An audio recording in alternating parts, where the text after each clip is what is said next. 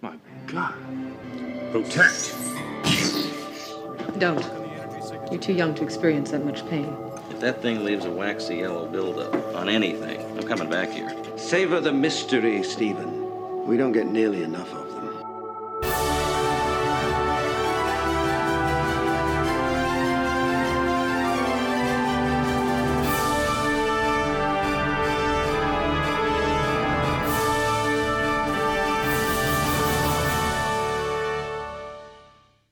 Mention I really enjoy your broadcasts? Hello and welcome to Who Are You, the Babylon 5 Watchcast by a couple of internet strangers who are getting to know each other over the show Babylon 5. I'm Laura, I'm Jafar. and today I get to ask Jafar, Who are you? Who are you? Who are you? Do you know who I am? I am someone who is just absolutely head over heels in love with professional wrestling. let's get ready to rumble! Wow, that is not where I expected that sentence to go. Yeah, no, I I love professional wrestling. I love long form storytelling. That's why you love Babylon 5. It is why I love Babylon 5. And professional wrestling is that to a whole nother level. You have one actor playing a character who will go through changes, and sometimes they change the character completely. You get a new name, you get a new gimmick, all that stuff. But there are characters who have had like succinct arcs and been the same person for 30 years of television right now Wow. like you know and it's just like every bit adds and one of the things that i mean when pro wrestling is bad it's terrible. When pro wrestling is okay it's usually not good. But when pro wrestling is good oh it's so good. And when it's great it's beyond description. They'll be like who's really good at it? I hate to even bring him up because he's a scumbag, but Joss Whedon. Joss Whedon is really good at referencing stuff in his characters' previous arcs, like bringing up Mhm. little things, lots of nuanced detail to like remind you of things that have happened in a character's past.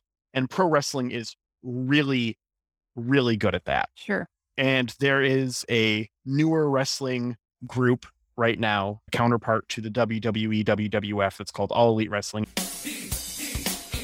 AEW um I watch it almost every week and it was founded by a group of professional wrestlers who are all really good at this this particular aspect of storytelling the like long form narrative arc. The biggest story they've got going on right now has been running for almost two two and a half years in various phases of being the primary story that they're telling as an organization to it being something they might reference occasionally in a web series to it feeling completely dormant and they bring it back and there's lots of there's lots of in jokes and in references like right now there's been a there's a retired wrestler named CM Punk he's been retired for about 7 or 8 years he went over to UFC had a couple fights didn't really do it and there's this giant rumor circling around the internet that AEW has signed him to come back to pro wrestling. Sounds very dramatic. It is, and nothing's been confirmed, Mhm. right? But there's so much little stuff happening right now on the internet, and all of the wrestling marks are just super in tune to it. So there's things like the band that does his theme song started following the wrestling company on Twitter, right? it's that little gossip drama. It's that little gossip drama, right? The, his name is CM Punk, and one of the top wrestlers on Wednesday night randomly, for no reason, wore a Cookie Monster shirt, and people are like, "Cookie Monster, CM, it's happening!" Oh my gosh. Like it's that level, and that's on purpose. I promise that was on purpose. He wore that shirt, whether or not he signed. That shirt was worn because of that, right? Yeah. and it's it's so good and it's just little things like that that are all over the place and little in references and just the attention to detail in storytelling is just absurd and it's fun and it's like before any of you come at me, oh, wrestling is fake, right? Wrestling isn't fake. I, I would never come at you with that. It's predetermined. It's pre- it's definitely predetermined, sure. but it's not fake. They're still in a ring. They're doing things that look like they hurt. Some of them Mhm. definitely hurt. They don't hurt Yeah, as much definitely. as it looks like. That'd be insane. You wouldn't be able to do that three days a week to your body. Right. You know, they're not actually fighting, they're dancing. It's choreographed. They're doing choreography. um, but it's improv choreographed and just like they'll have matches where like uh you'll work a knee or something so they're like the dude's finisher is like a knee lock and he's going to get you to tap out and so he's always targeting the knee and then like you'll see the other wrestler like fake a limp or something and all this stuff you know it's just that kind of attention to detail and minutia that makes it so good when it's good it definitely earns its bad rap for being redneck anime. Like 100% won't fight that at all. I had never thought of that, but that is a, a very nice description. it's very colorful, I should say. Yeah, it gets across my point Yeah. very succinctly. so yeah, I'm a pro wrestling fan. I'm literally wearing a Roddy Roddy Piper shirt right now. I wondered what that was because I could see the lightning on it. Yeah, it's I don't it's like a Panther thing with Hot Rod for Roddy Piper, who's one of my favorites. yeah, and like lightning on the top. Yeah, there's some lightning sticking out the top. Yeah, that's who I am. yeah. Speaking of lightning, There's some lightning in this episode. yes. in uh season one episode five infection and we start with uh i guess it's the b plot it might be the c plot it doesn't really feel like a b plot to me for the amount of airtime it gets but we start with garibaldi and a hostile isn reporter who wants to interview sinclair and he is just ducking out at every opportunity he just has no interest in this interview He's like that. Well, I wouldn't know.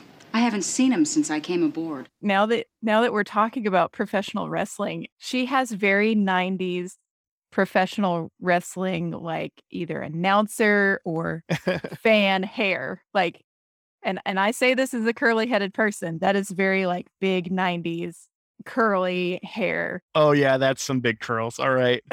I had to uh I had to pull up the episode real quick. Yeah, that's some big curls. That's Yeah. I love that because now I'm like I could see her at a professional wrestling thing in the 90s. I can just picture her there. hmm That's great. I want to point out here that Garibaldi, hmm he's been assigned, I guess, to keep this ISN news reporter away. Yeah. And he's he's giving us a couple lines which are supposed to be funny, but they really made my stomach turn when he is trying to entertain her with some of the local shop stuff. Yeah. And he's like, this is either Yeah, the the floor wax. either an aphrodisiac or a floor wax. I don't know which one. And then the next words out of his mouth are, Did I tell you I really like your broadcast? Cringe. Creepy as fuck. Creepy as, and he absolutely deserves what he gets coming to him later. 100%.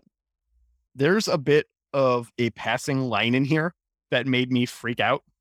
Mm. So they say it's the second anniversary of Babylon 5 going online. Yes, I remember that. and you never put dates in unless you're 100% they're accurate is like writing rule number one for Sure. this kind of story.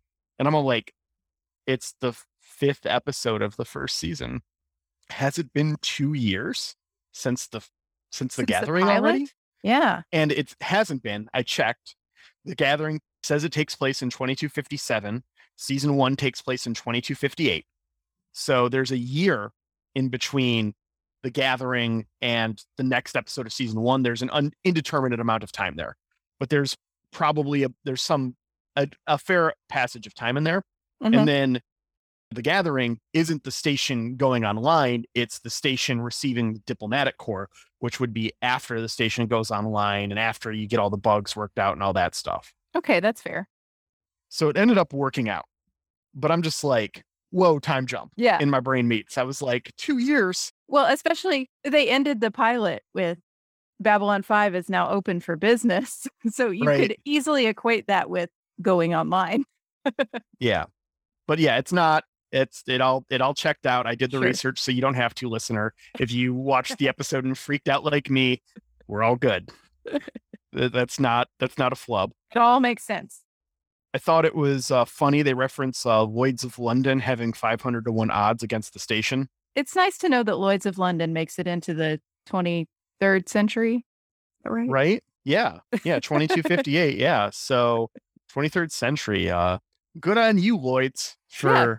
for making it. I didn't really have any doubt. I think Right. I think the world could end and we'd have cockroaches and Lloyd's left. Yeah, I think that as long as capitalism survives, Lloyd's of London is there. Yeah, capitalism or imperialism. ¿Por qué no los dos? Right. And then we move on from uh, that opening scene where we find out that they're dodging hmm into the med lab. And Yeah. one of Dr. Franklin's old professors, who I want to call low rent Indiana Jones, shows up. Well, I thought archaeologists were always funny little men searching for their mommies. Mummies. Yeah. And uh, he's talking a big game and he's got some big promises and invites Dr. Franklin on a quest. And then they promptly go nowhere. I'm looking for someone to share in an adventure. Well, this is nonsense. Yeah. Yeah. Uh, you'll find out soon enough. You know, savor the mystery.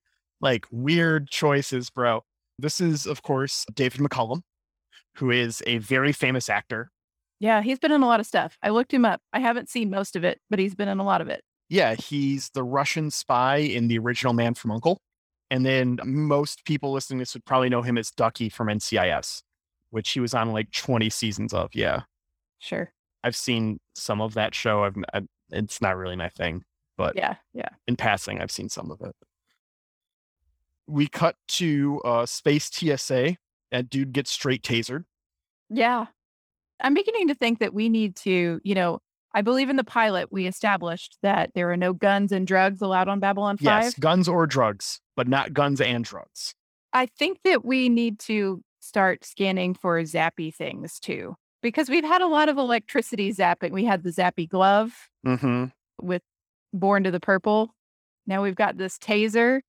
There's been lots of zappies. That's that's a good call out. My shirt, yeah, there's zappies everywhere. yeah, so he gets he gets tasered, and then we cut to the command staff have found the dead guy. Yep, yep. Natural causes, a heart attack, hmm and then we meet Dr. Hendrick's assistant, and it's the guy who killed the dude. Firstly, I'd like to introduce you to my assistant. Nelson, meet Dr. Stephen Franklin, one of the best students I ever had. Yeah, dun dun dun. Done. and then I think I really liked the way this little bit right after that is done, where the second the assistant opens the box, we get a hard cut to CNC. Yes, and John Ralphio tells us that he saw an energy spike. The worst. That's his name now. That's his name now. And I just, I really like, I mean, it's typically bad form to put a hard cut in anything with no transition at all, just one scene, another scene. The color grading's not even close. Like it's supposed to really be jarring, and it is. Right. And it's an excellent use of it from a film editing perspective. I was really happy with it. Yeah, it really highlights that this information that we get in this hard cut scene is important. Yeah. And it, there's the way they do it, you know, there's no question in your mind. It's directly related. Box Mhm. opens, energy spike. We have that. Yep. And they can't give us that with Dr. Franklin because then he'll be suspicious. Hmm So it has to be somewhere else that finds the energy spike. So I thought that was really well done. We have to put the mystery together. Yep. We find out these artifacts are from Akara 8. Mhm. Is that Akara or Akarva? My handwriting's terrible. I think it was Ikara. Ikara? Okay. Yeah. Oh, I think it's Ikara 7, though. Akara 7. Oh, it is 7. I wrote 7. I just wrote Roman numerals because that's what the subtitles did. That's my brain meets. And we find out he found them in a vault a mile underground on a dead world. Like, Hmm. if I find a vault a mile underground anywhere, I'm not opening that shit. Stay behind me, short round. Step where I step. And don't touch anything. This was clearly meant to be left where it is. You're not going to build up a mile of dirt in, well, I guess it was a thousand years. So maybe it seems like it's too much for that amount of time. Sure. But maybe I'm full of shit. Well, no, that can't be. There's stuff from a thousand years ago that's not a mile underground. Nothing of- from a thousand years ago is a mile underground unless we buried it there. That's true. No, it yeah, definitely here that would not work, would it? yeah. And I mean, uh other planets will have different geothermic and Yeah. winds, and there's no civilization to dust. So maybe it builds up faster. I That's don't know. for other people with more time to try to figure out for us. right. but I think we get a, an interesting bit of information in here when he says that the expedition is fronted by Interplanetary Expeditions. Yes. It's our first mention of this group, and it won't be the last in the show. Yep. They will be around for a bit, Mhm. and we will find out why. Ooh. Mysteries.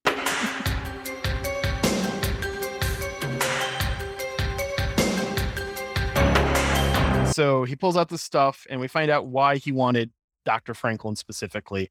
It's because this is organic technology. Mhm. It has capillaries, it has DNA.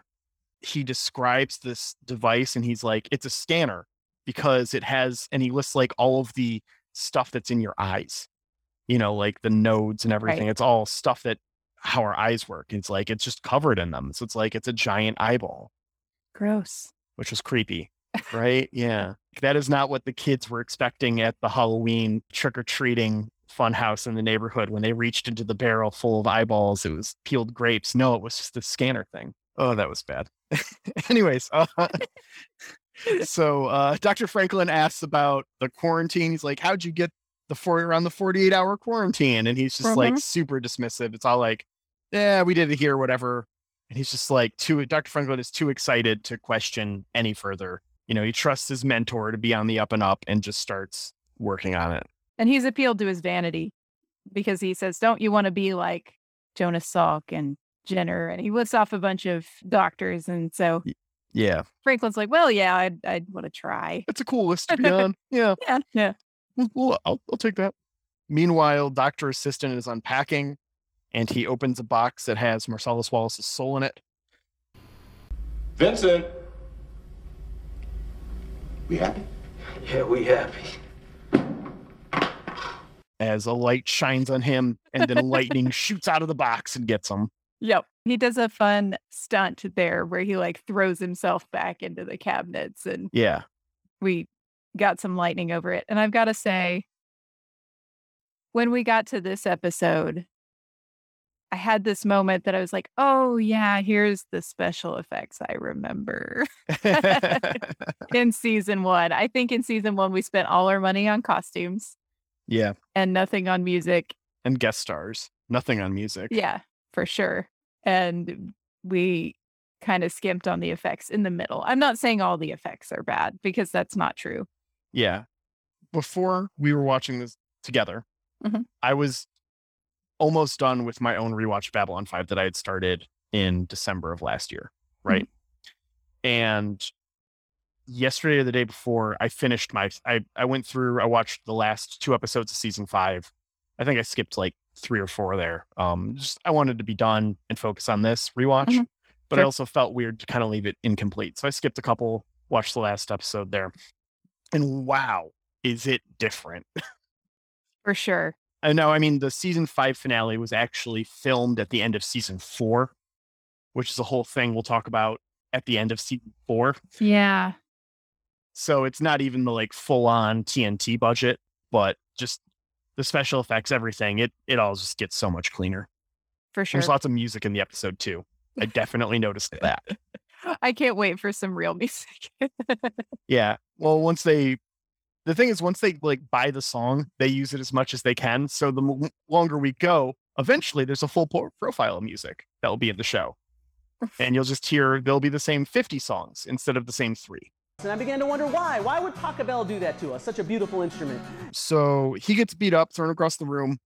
And I'm kind of pissed at Dr. Franklin about this because dude is clearly sick as hell.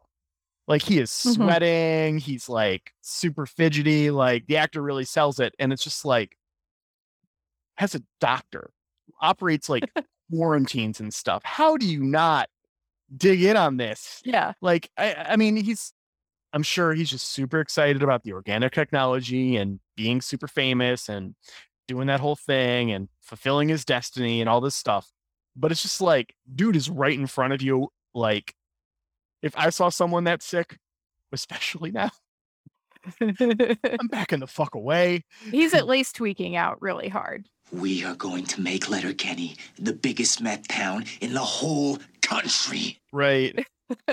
like, if he's not sick, he's on drugs and you got problems. He obviously needs medical attention in some way, for sure. After this, uh, we shoot back up to CNC, where Ivanova is committed to finding the energy spikes while Sinclair is nervous about his interview uh, because the last time he had an interview with ISN, they transferred him somewhere you couldn't find with a hunting dog and a Ouija board. Yeah, that was very colorful. I liked that. I wrote the I wrote hunting dog and Ouija board down in my notes. I appreciate that Ouija boards make it too. Yeah. I I suspect I didn't spell Ouija board right, but you know, I I knew what I was trying to say. I thought it was nice that in this episode, Ivanova gets to chase her own gremlin. That was really nice. Yeah, I'm glad. I'm glad that this episode doesn't shit on Ivanova. Uh, back down in Med Lab, Dr. Franklin is just untiring in his examinations of technology. Mm-hmm.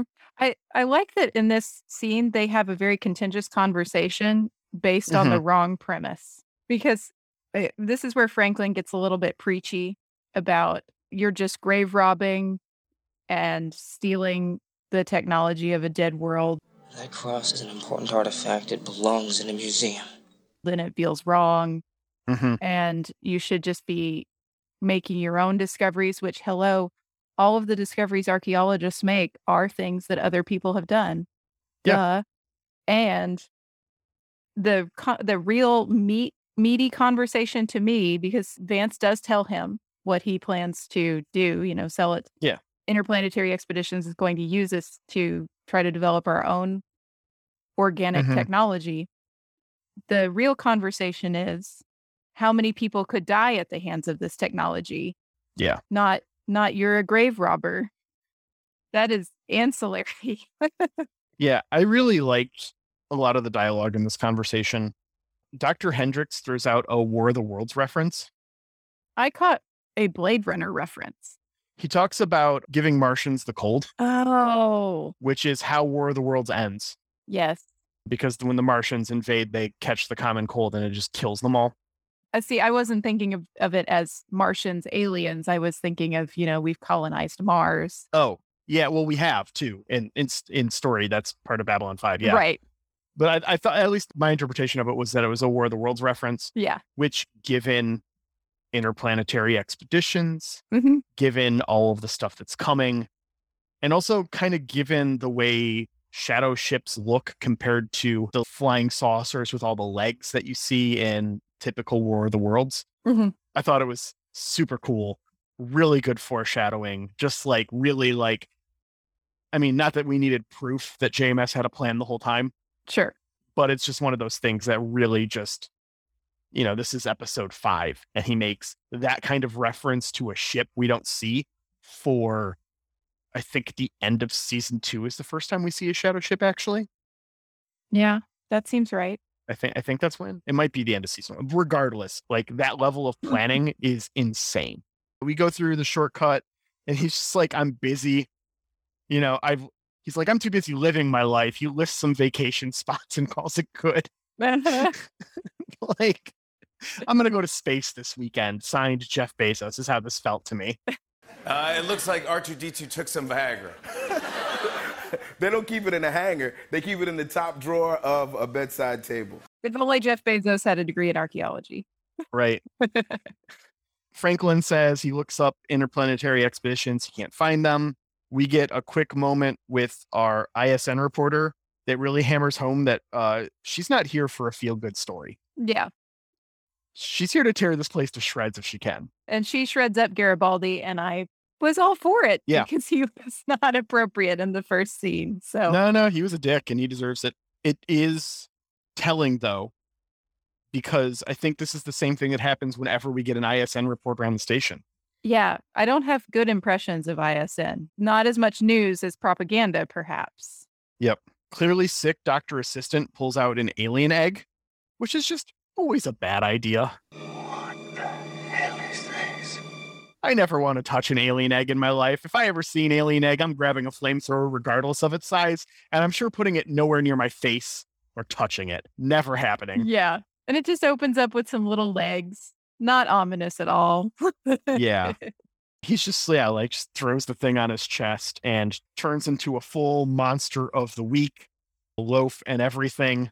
Yep. He shoots Dr. Franklin, saying, protect. Dr. Franklin survives. And Dr. Hendricks just is like, yeah, shit's scary. Yeah, it assimilated my assistant. Whatever. You going to help me figure this stuff out? Uh-huh. He was just, he was very concerned with is is Franklin still going to be able to work? right. That's all he's concerned with. Yep. And when Garibaldi and Sinclair are questioning him about what he knows and and how this could have happened where Dr. Franklin's gotten hurt, Vance starts listing off all these things. Well, you know, this was a technology designed to protect things and it assimilates a life form. And mm-hmm. how did he already know these things and not take more care with this artifact? right? He's like, oh, he didn't know anything about it uh, three hours ago, and now he's an expert. Exactly. How scared should we be? He is somewhere between not at all and entirely. Meanwhile, uh, so after this, we shoot up to CNC, where Ivanova is tracking the power surges uh, while hybrid monster Nelson keeps changing and attacking. The uh, INS reporter makes a scene. Yes. And when he goes to step up to Sinclair, Ivanova jumps in front of her and says, Stop. You're too young to experience that much pain. And I just full on stopped, paused, and just cheered. Just like, oh, like I am straight up a hype man behind Ivanova, like towel and everything. Like I am here for this. This really makes me wonder. This is something that I've always thought and said about Babylon 5 is that anyone can go anywhere at any time for any reason on Babylon 5. This is a Mm-hmm. secure area. Sinclair tells her it's a secure area and nobody does anything. Nobody shows up to grab her arms. How did she even get in a secure area? There should be some kind of access badge. I don't know. It doesn't make sense. It's the plot hole that keeps on giving. Meanwhile, uh, security has Egyptian Mega Man surrounded, and he just blasts his way through a bulkhead. And while this is all going on, Dr. Franklin finds the taser, and we get some exposition about the monster's growth in CNC as those two scenes kind of play out simultaneously. So Dr. Franklin now knows Right. That that security guard who got killed was the fault of his mentor directly or indirectly. and they're they're trying to figure out where Mr. Monster is going to go.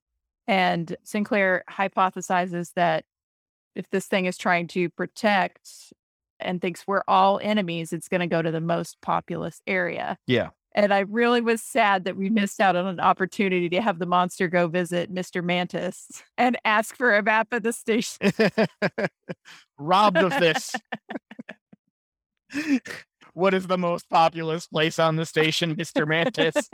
Many complications. Price high. we just had an opportunity that we didn't take up.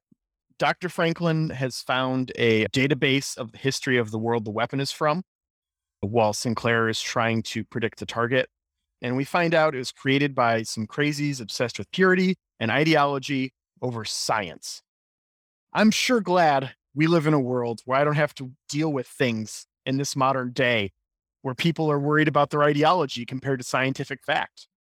If there was some kind of, I don't know, virus or something running amok, it would sure be terrible to have anyone like that to deal with, Yeah, that would be awful, wouldn't it? right? It just, it'd make things terrible for everyone because Mhm. they just refuse to compromise based off their ideology, despite being presented with a gross amount of scientific fact, Yeah. probably to their own detriment in a lot of ways, not just their physical health. You might get multiple waves of that virus. Yeah, it'd be terrible. Could you imagine living in a world where that happens? I swear I didn't intend to make political jokes every episode. I don't I, I don't I make almost no political jokes in my day-to-day life. I will occasionally make a Mitch McConnell turtle joke. That one makes itself, yeah. Yeah, but I really don't make a lot of political jokes. And maybe it's just the nature of the show and the Mhm. story it's telling, and really this first season. I'm not apologizing, dear listener. Oh no. I'm just trying to throw some context on me as a person. Uh fucking yikes. Uh security ambushes the assistant to the Dr. Nelson and everything that they have just doesn't slow it down at all. Uh-huh. Sinclair decides to play hero and lure it to the airlock. So he lures him to space TSA to pull a Ripley. Get away from her, you bitch! And as he's talking to if Jeff Goldblum's fly was Barret from Final Fantasy VII, he starts to play some mind games challenging his ideology. The fir- he says the first rule of the fanatic: when you become obsessed with the enemy, you become the enemy, and basically gets the monster to turn on itself, rip the space egg off of his chest, and he just turns back to a normal human. He logics it to death. Right? like like you should do with all computers. You say you are lying, but if everything you say is a lie, then you are telling the truth. Illogical! Illogical! Right? Or people obsessed with ideology over scientific fact. Logic them to death. And once you logic them to death, all of that armor is just going to disappear and you'll be left with a naked person on the floor. Yep. I mean, his body changed a bunch. Clothes probably just kind of ripped off. Maybe they got absorbed. I don't know. Yeah, I don't know. All of that was very, very loose for me. It's funny. We did watch this episode with my seven year old son, hmm and he spent a lot of time yelling at the TV about why is this happening? Why is that happening? And I'm like, I, I don't know. Yeah, listen, I can't explain this to you. It I, I wish I had gotten it recorded because it would have been great to cut in here. Next time you'll know. You'll have your phone sitting there recording. Yep. And just get the audio and we'll make drops out of it. Yeah. Yeah, exactly. Franklin confronts Hendricks about his bullshit. Never meet your heroes, man. Right. Like, because I mean, you can have like, I feel like this is him truly meeting him because like they studied together, you know, like he was a mentor figure. Sure. And if you have a mentor who you later meet as a peer, Right. it's a very different type of relationship and conversation. Yep. And he definitely idolized this guy. He's definitely falling off a pedestal for sure. Yeah. Franklin is given a choice by Hendricks your principles or being fucking loaded. Yeah. We find out that his plan is it was to find out exactly what this technology did or could do Mhm. and then extort more money out of interplanetary expeditions. You deliberately endangered a quarter million humans and aliens just to raise your profit margin. It's not a good look. No. And Franklin is is still and I'm not going to say Franklin changes because I don't think that he does, but he is a I don't want to say naive because it's not naive. Mhm. but he still has a lot of faith in general goodness and in perhaps his whole species and he does not want to take this money not not a bone in his body wants to take this money Yeah. from my reading of the character Dr. Franklin's principles are brought up a lot in this show. yes There it's a reoccurring thing where it's Franklin's principles or this thing. And sometimes it's money, sometimes it's a victory, sometimes it's a big win, sometimes it's his sanity, sometimes it's a patient's life. There's all kinds of stuff. Mhm. Um, Franklin's principles almost always win. You know, that is it's a defining trait of his character. he's not even questioning at this point. We come back well we come back to the show and garibaldi goes to sinclair's quarters to give him shit about being suicidal. Yeah he is totally justified here. 100% i i wrote this is like the first smart thing garibaldi said in the whole episode. Right? Like ptsd is real Mhm. and especially at this time in the 90s like people were coming back from gulf war one yeah and as a country we were having conversations about ptsd for the first time i feel i was also a child so it's hard for me to say Yeah, it was the, certainly the first time that we heard it, but you know, Yeah. even even the what was the I guess the vietnam biggest yeah. conflict before the Gulf Wars when we were kids, right? yeah Would have been Vietnam. Yeah, I mean, we were involved in Afghanistan and a couple things in between there, but I don't think we were having healthy conversations about it yet. I think we didn't even really understand No, uh, I mean, my father was like draft age appropriate uh, for Mhm. Vietnam. And Yeah. Whenever I would talk to him about his interactions with his friends who went to war and those that came back, PTSD was not something that was discussed. And it's amazing that it's been what, 30 years? No. Coming up on it'll be 30 years in three years. Oh my god, 30 years since the show came out and it's like it's like it was written today. These these plots. right? It's actually too smart to be written today. That's part of the problem. So, anyways, we were talking about Garibaldi confronting him about being suicidal. I said PTSD is real. And then Garibaldi has a quote having something worth dying for is easier than finding something worth living for. Mhm. And that resonated with me real hard. Real hard. That resonated with me. And Sinclair says he doesn't have an answer. And really, he shouldn't. Like, mm. that's a perfectly normal and rational response to your f- best friend calling you out on your bullshit. Because if you had an answer, then you were prepared for the question. Right. And if you were prepared for the question, you'd be doing enough self examining to probably not be putting yourself in the question or putting yourself in the position where your best friend has to call you out on your bullshit. This is the conversation that starts him on the road to therapy, I hope. Yeah. because clearly he he doesn't realize that he's doing this. And it's maybe it's he's chasing the high of you know, one more grand battle. I don't know. Mhm. But Well, he gets it, but that's a ways off and an entirely different circumstance. And he's a very different person. Anyways, Dr. Franklin runs into Ivanova and they start talking about the growing xenophobia back on Earth. Hate groups are targeting aliens. There are fanatics. I wonder if what we saw is a preview of things to come. And then Ivanova says, I can't believe we'd be that foolish. right. Those who do not remember the past are condemned to repeat it. Big yikes. So Ivanova is me last week because Right. immediately after she says this, the the well, they look like the Night Watch is what they reminded me. They do look of. like Night Watch, but I don't think Night Watch exists yet. It doesn't exist yet, but I think maybe it's They're proto Night Watch, yeah. we're like foreshadowing that they show up and they're going to take these artifacts back to Earth to be studied for.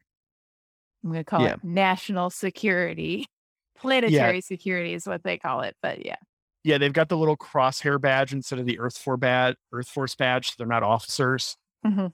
which is almost all of uh, Night Watch Mhm. are not officers, which I also thought was very interesting. There's very few officers in it. The common difference being education, usually, hmm but we don't have to get into that. yeah, it's a different political rant. We can do that Right. another time. And then Ivanova, I love her line. If you need me, I'll be over there getting drunk with the rest of the aliens. Mhm.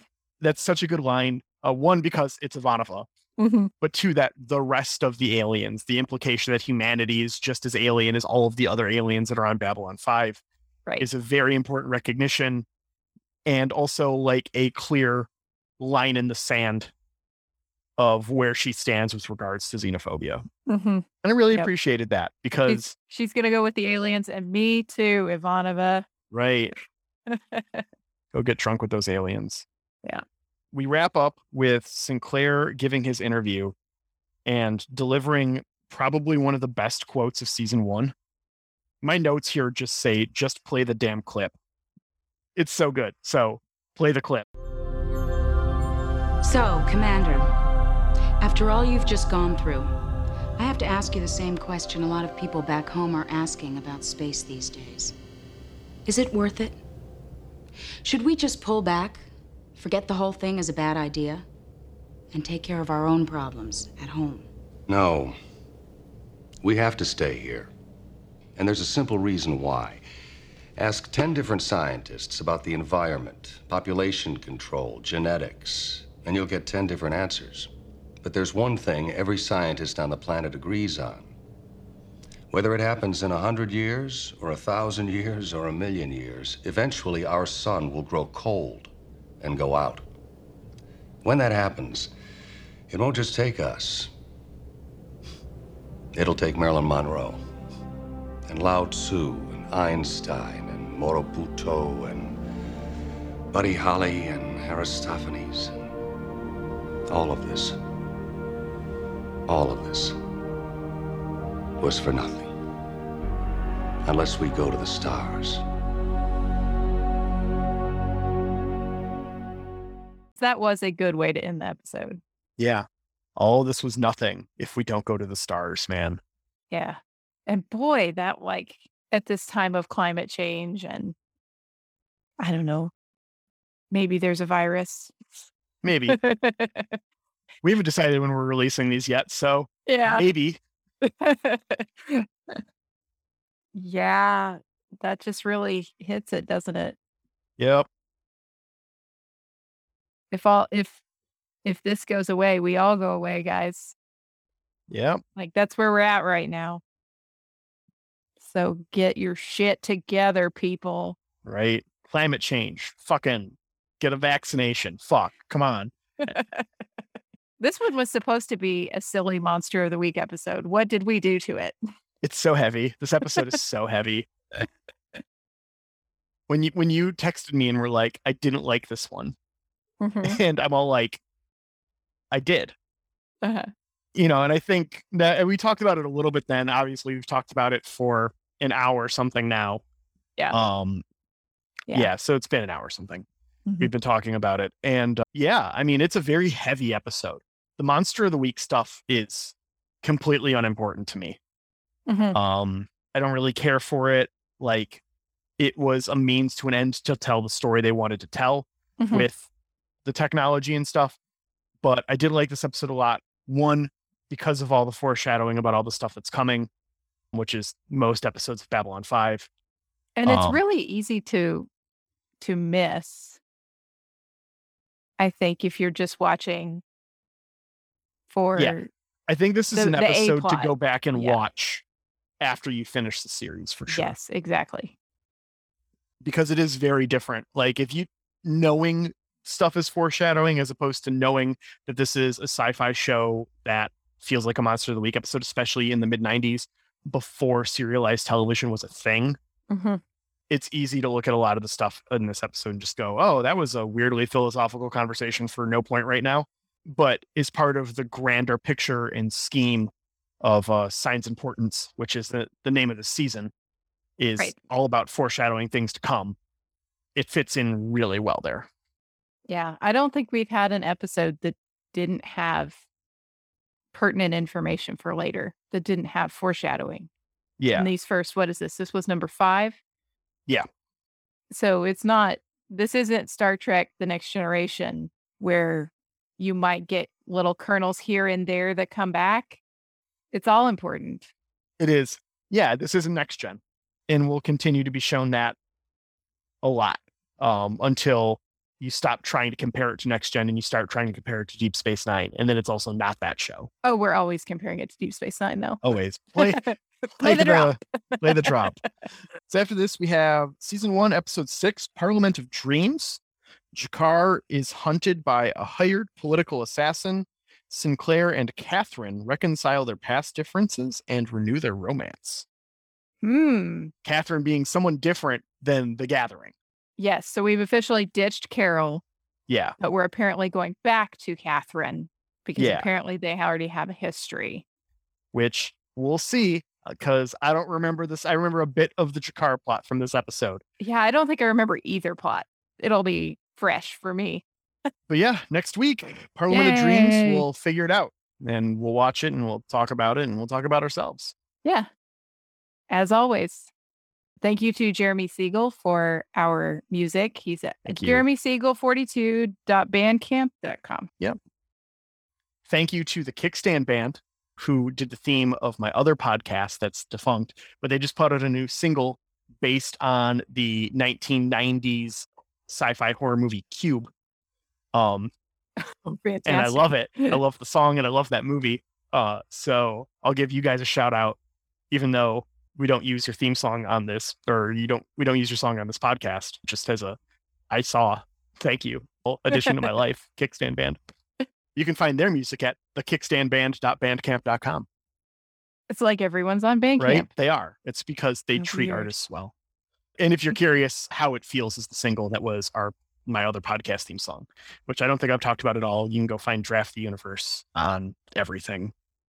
That's a podcast that depending on whether or not I've re upped the subscription, has two episodes or 150. Well, we've rambled on a lot. See you next week, Internet.